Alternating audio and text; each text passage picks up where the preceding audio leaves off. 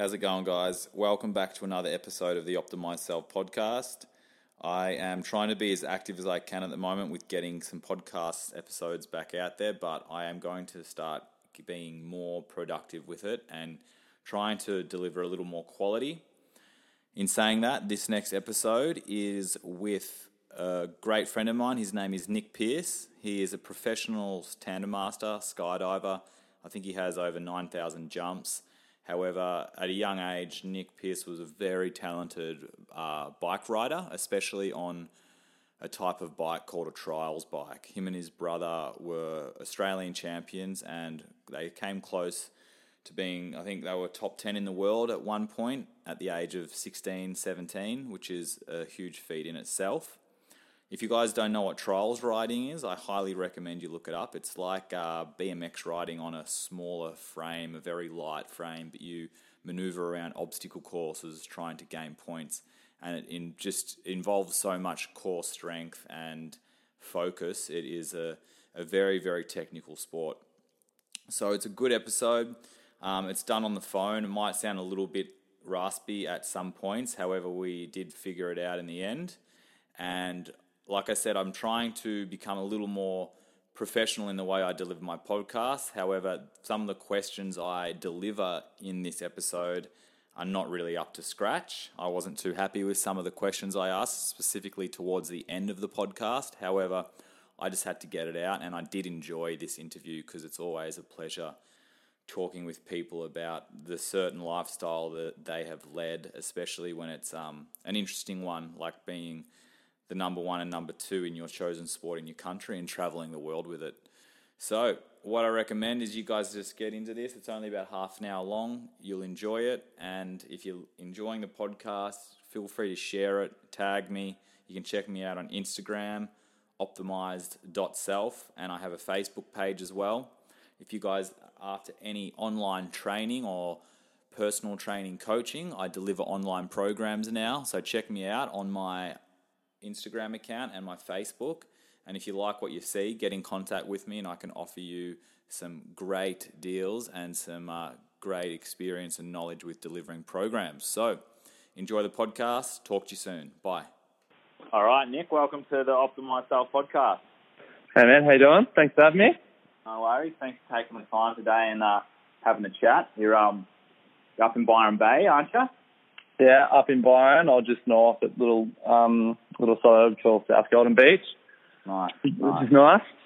Um, now, for people that don't know, um, I grew up with I grew up with Nick. We grew up in a, in the area, like I've explained where it is before, Nimbin, New South Wales, which is just inland from Byron Bay, and Byron Bay is on like the the east coast of Australia, one of the most popular places in the country for tourism. Beautiful place in the world, that's for sure.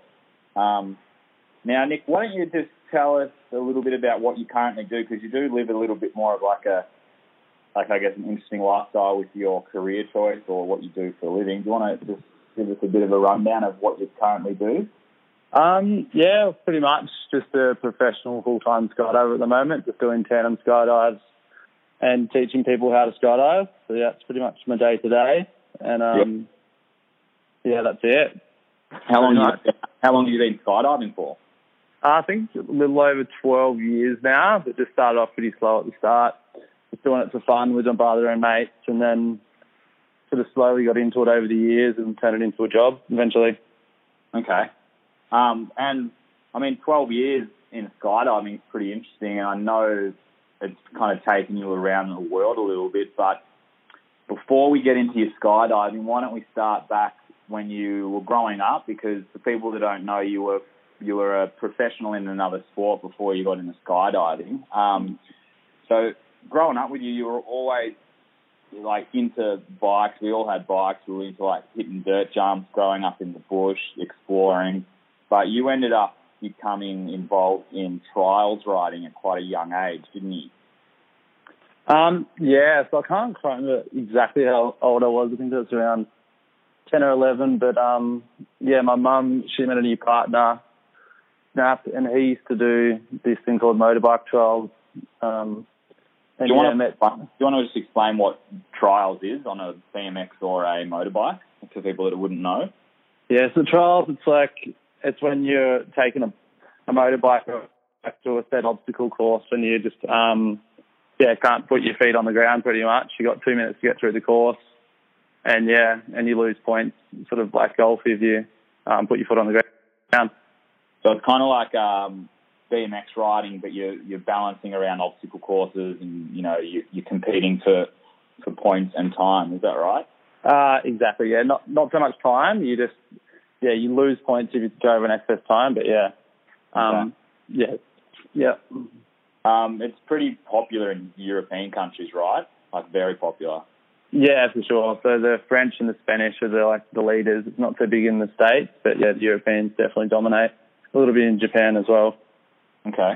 So how you don't really, you can't remember how old you were when you started getting into it, like twelve, thirteen, or was it younger than that? No, yeah, I think it would have been about yeah ten, eleven maybe. Yep. Yeah. And, yeah, quite um, quite early. So tell us how, like, you know, your journey a little bit, say, for your first few years and then starting to get into competition at a young age. Like, how did that come about, wanting to actually compete?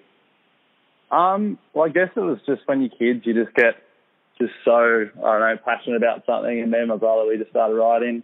And you just start out for the love of it. And we just did it every day. And then I forget who decided to go to the comp first. But we just went to, a, to one comp and did really badly, and it just just sort of went from there, and then went to another one, and yeah, and started getting better and better results. And I don't, yeah, I'm not sure if I consider myself a really competitive person, but yeah, it just we just sort of got more into it. And it was more a way of just networking with other riders and meeting like-minded people and traveling and stuff.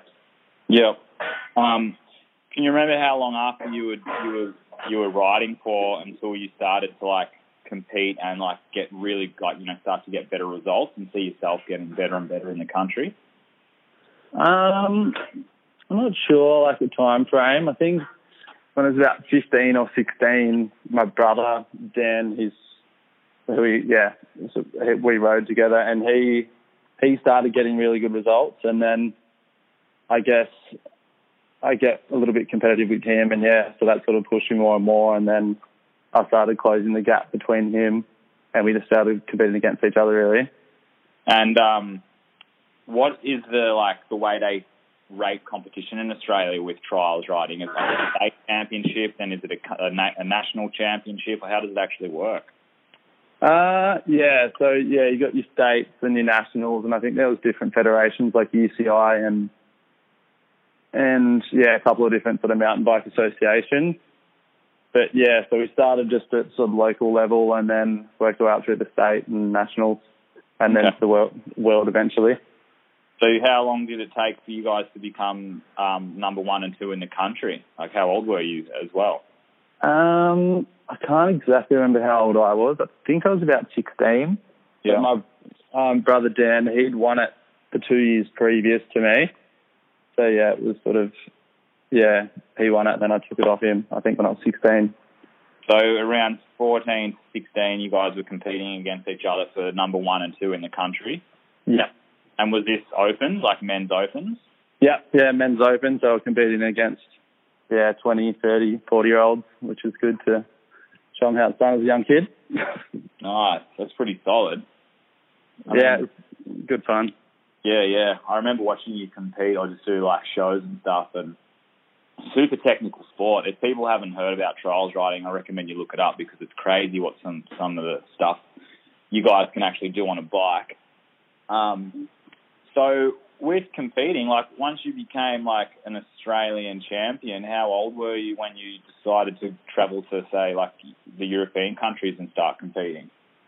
Um, it was, yeah, it was all a pretty similar time. So I guess just after the, I think, won the Aussie Championships, we got the opportunity to um, go to the World Championships in Europe. It was like a sort of tour in Europe and Japan. Okay. And, um, yeah, so me and Dan were actually the first guys to to um, represent Australia in trials, which was cool. Wow. But we went over there and it was, yeah, it was a bit of a shock at the start. Like seeing how it's probably done in Europe and stuff, and it was a bit was overwhelming. The, was the level just like completely off the charts compared to Australia? Um, Yeah, yeah, it was. But over there, like, it wasn't, we weren't competing against open. We dropped into age groups, yeah, which was good. But, like, the Europeans, they took it really serious and they had coaches and stuff, and we just dropped up from Nimbin. And, yeah, it was a bit of a shock to the system of how, like, handling the pressure of big comps. Like, the first couple, that really got to me, and I w- wasn't riding anywhere near my ability just because of the pressure. Yeah. So just, yeah, learning how to manage your... your stress and anxiety in comps was the biggest thing. But over the four comps, like every comp, I sort of, yeah, figured it out a bit of just, just letting it go and just realising just do it for fun. And every comp I sort of got better places, and then finding finals in Japan, I think it was like the podium finishes third, which was good. Really? But that, yeah, but that was all from just once I let go and just thought, stuff it, just have fun, don't compete. And that was the yeah. biggest change for me, I think. How old were you then? Were you like sixteen? Yeah, I think sixteen, maybe almost seventeen. Was that third in the world in your age, age division? Uh, yeah. And that was pretty solid. I thought you like got to ten. I didn't realise you got top three. Oh, that was just in the finals competition. It wasn't over like the whole event, but yeah, yeah. Just, the, just the finals okay. in Japan. Yeah. Yeah, nice. Um, like, how did you go? Like, can you remember anything, you know, the way you kind of dealt with some of that stress of competing at a young age and being on the world stage? Or is it, I mean, it was a while ago now, like fifteen years or more. Yeah. Um, you remember I, much? Yeah. No? Sorry. Yeah, I, I remember it, there was a competition, it was in France, I think it was the second round, but yeah, I was halfway through the comp and I was bombing everything, like having the worst comp I think I've ever had. And then I think it was, yeah, towards the end, I was just like, stuff it, I'm over it. Like, I pretty much gave up in my head and just like, I'm just going to just go for all, not ride conservative, just ride like me and my brother would be training and just don't care if I if I crash or whatever. And as soon as I did that, it just, everything changed. Like, I started having fun, enjoying it and doing way better, just not trying to play safe, just letting it go really. Mm. That's awesome. Yeah, yeah. Uh- So once you come back from Japan at sixteen, did you guys continue to compete in Australia, or did you go back to like the world stage like year after year for a while? How did it work? Um, yeah, the, again, the time frame, I'm not quite sure, but yeah, we competed for a little bit longer. I think we went back to the worlds maybe once more, just the finals in Japan. But um, yeah, we sort of started tapering off a little bit, and then we focused a little bit more on doing shows. More yep. demonstra- demonstrations and stuff, and a little bit less pressure and leaving the competition behind. Yeah. How was that? Did you, was that kind of like a bit of a sigh of relief, just getting into like showing people your natural skill rather than having to be so regimented in like a competition environment? Yeah, for sure, man. It was like, there's no pressure then. It's just, you can, if you crash, you get a clap instead of it sort of ruining your day. Yeah. And um, yeah, it's just the stress goes away, and then, yeah, you get to see a lot more places and actually get paid instead of putting out, forking out a lot of money to go to comps. Yeah. Do you know how many countries you'd been to before you were eighteen? You can't remember, too many. um, yeah, you traveled, I'm not sure. You've travelled a fair bit, haven't you, with it before, like as a teenager? Yeah, for sure. So we travelled all through Europe, um, competing in Japan. We did shows in Indonesia and New Zealand. Yeah. So, yeah, what was quite a bit, which I guess looking back, I'm pretty fortunate to have done that all by the time I was eighteen, I guess. Yeah, it's pretty solid. Yeah. Uh, so once you started, like, once you finished up, you know, competing at a world, you know, kind of on a world level, like a world championship level, what, what were some of the shows you did touring with? I know it was the era of, you know, freestyle motocross is huge, obviously, um, Uh, extreme sports were massive. The X Games were getting huge, like at that point. Yeah. And you had an invitation to tour with a pretty popular group of, of guys, or promotion, I should say. Yeah. Who was that? Um, yeah, so, yeah, we did a few things. They'd actually competed in the X Games. That was one of the last comps. That was pretty fun. But, um, but yeah, we got to tour with the Crusty Demons of Dirt.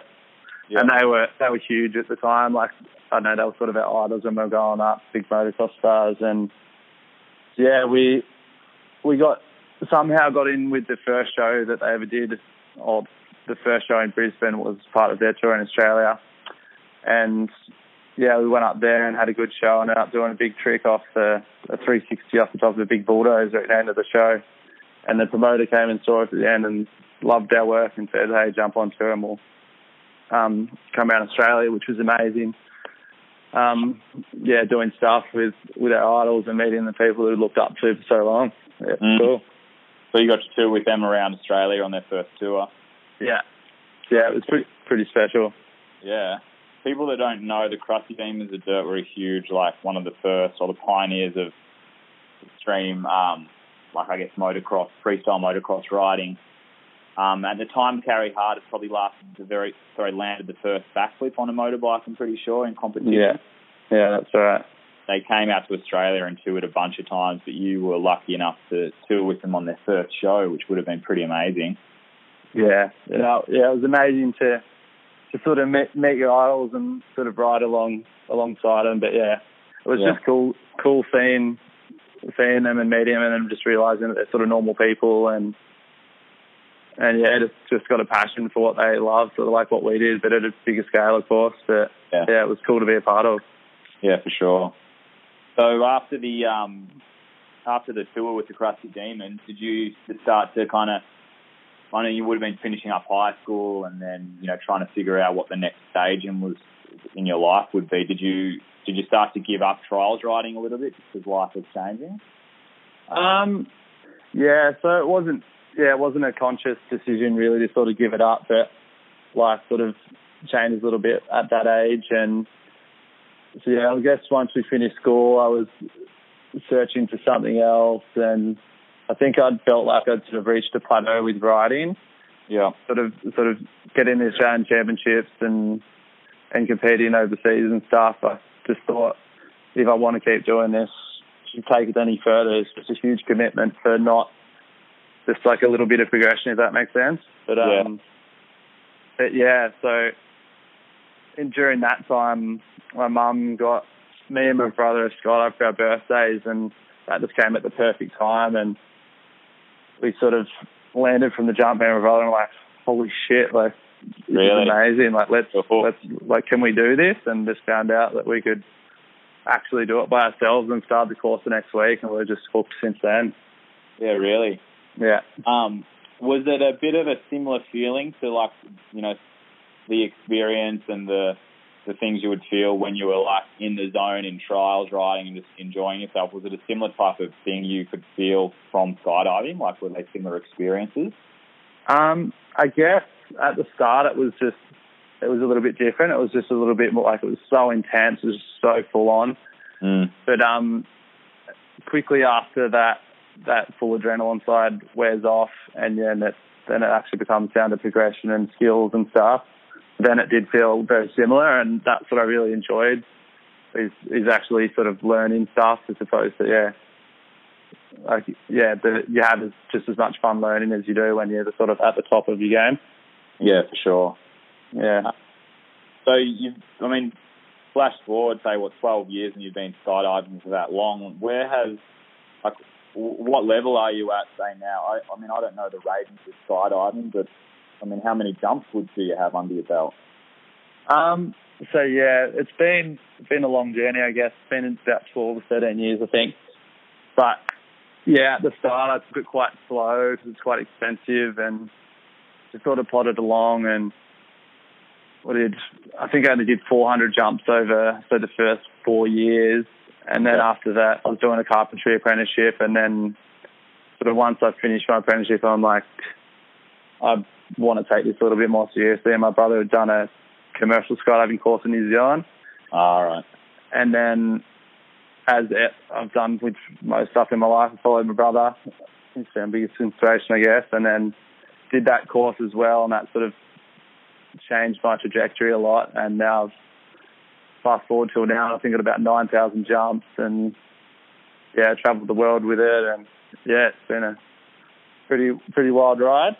Yeah, for sure. And it's it's pretty. Um, I think it's pretty cool that you and your brother, your older brother, have done this done this together. You know, you've led very similar journeys with your like your career path and the things that you're into. Yeah. Um, was he always an inspiration for you growing up, being your older brother? Yeah, one hundred percent, man. I think.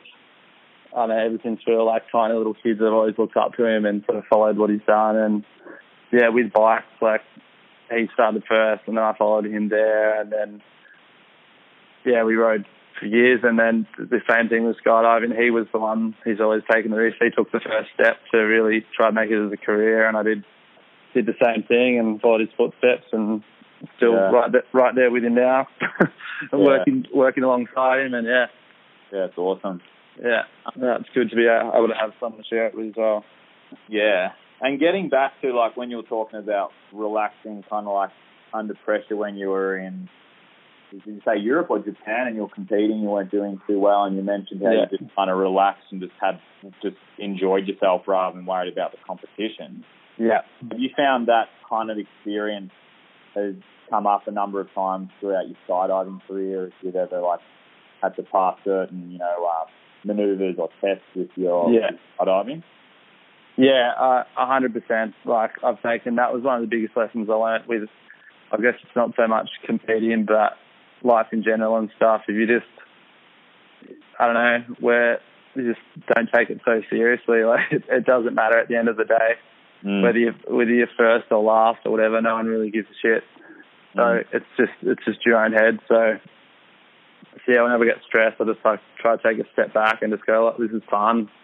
Yeah. Like, like yeah, and just enjoy it. And it always has sort of taken that edge off, and I find out not so much, like I improve a lot more, and I'll, and yeah, have more fun. And for sure. I think that's the most important thing, really.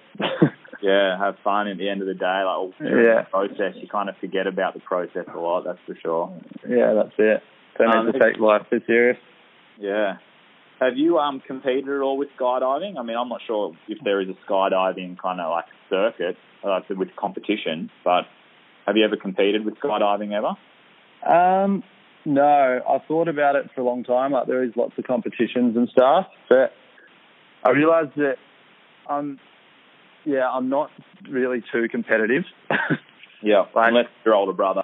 Unless it's my older brother. But, um, but yeah, I thought about it for years, but I really, I guess I'm my biggest competitor is myself. Like, I like having my own skills to benchmark and trying to improve on that, really, and I'd, and just jump with his friends. If I can do it all, all together without being judged from a third party, that's how I have the most fun. Yeah. Yeah. For sure, man. Um, so out of like your experiences of, you know, like it's a pretty different type of life to live, especially as a, as a, you know, a teenager and a young kid, and getting into, into a sport and competing like that, like your sport at a young age, like how do you feel that kind of shapes you now? Now you're older, you know, you're in your early thirties and life might seem a little bit different. Do you ever look back and think, you know, like those experience, well, experiences were extremely helpful? Um, yeah, for sure. Like, it's hard to pinpoint stuff, but just knowing that, like, if everything's a bit stressful, I can just look back and to know that, that what I achieved and what I've done over my life, like, if I look at it, if I write it down on paper, it's like, I'm, I'm amazed by it. And just to know that I've done that, if I can do that, then, like, I'm capable of doing that, if not more now, mm. U- using everything I've learned. Yeah. But, um, but yeah. Yeah, man, it's solid. Um, so, like, for anyone that, you know, I mean, I would say you've, you're one person that I know that has, like, you know, distanced them, them, distanced themselves from the norm of, like, you know, choosing certain career paths or, you know, following kind of herd mentality. Like, do you have any, like, any tips or, you know, advice for people that are looking at to try and, you know, do something um, different and not too certain with, you know, where they should go? Young, especially young, um, young men, I should say. Yeah, I guess, like, I've done the same thing. Like, I tried a normal job and everything, but the biggest thing I've learned, I don't know, throughout all this is if you never give it a go, you're never going to know. Like, if you're sitting there thinking about, should I do it, should I not, you will never, ever know until you give it a crack. And if it works out, it works out, and you've got everything to, to gain from it. But if it doesn't, it's just, it doesn't, and move on and, and give the next thing a crack, like... Yeah. Yeah. Experience, eh? That, that's it. You got to give it a crack, and it, yeah, it hasn't really let me down too much, so I'll stick by it. Yeah, nice. Um, yeah. Well, before I let you go, is there anywhere where anyone can kind of like tap into like, you know, your uh, your social media handles? I know you've got quite a few good videos and edits up. Like, what what are your handles if people wanted to ever find you? Um, geez, what is it? I think my Instagram's Nick Pierce eleven maybe. Yeah, Nick and Pierce then, eleven. Yeah, maybe it's Nick Pierce on Facebook. I'm not, yeah. not not too active on it, but there is some, some stuff from the past. But yeah. And which um which Crusty Demons was it? Which video were you on? Was it ten, nine, or ten? No, it was old. I think it was seven, seventh mission. I think one of the Crusty. Yeah. yeah. If, you, so, if you can find that, it'll be in Crest. I think it's on V H S maybe. Yeah. And look for the guys on bikes jumping off high shit. yeah, yeah, that's it. All right, man. Well, thanks a lot for uh, taking the time to have a chat, and um, I will. I'll be speaking to you soon. And I enjoyed it. No worries. Thank you, man. Appreciate it. No worries. Have a good one.